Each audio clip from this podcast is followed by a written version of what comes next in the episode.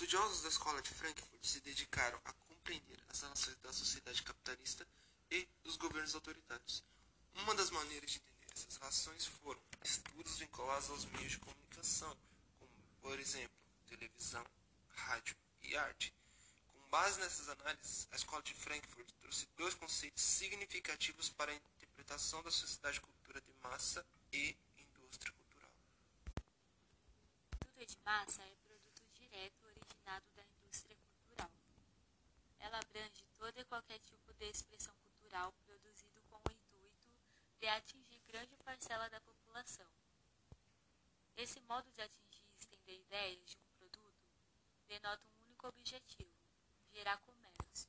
Ou seja, a cultura de massa apresenta como função estabelecer a geração de produtos para consumo abrangente.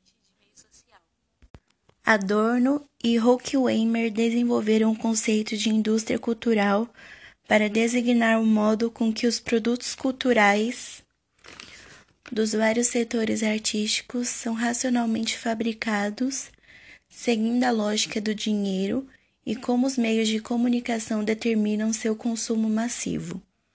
Isso acontece devido à concentração da economia e dos meios de comunicação nas mãos de poucas pessoas.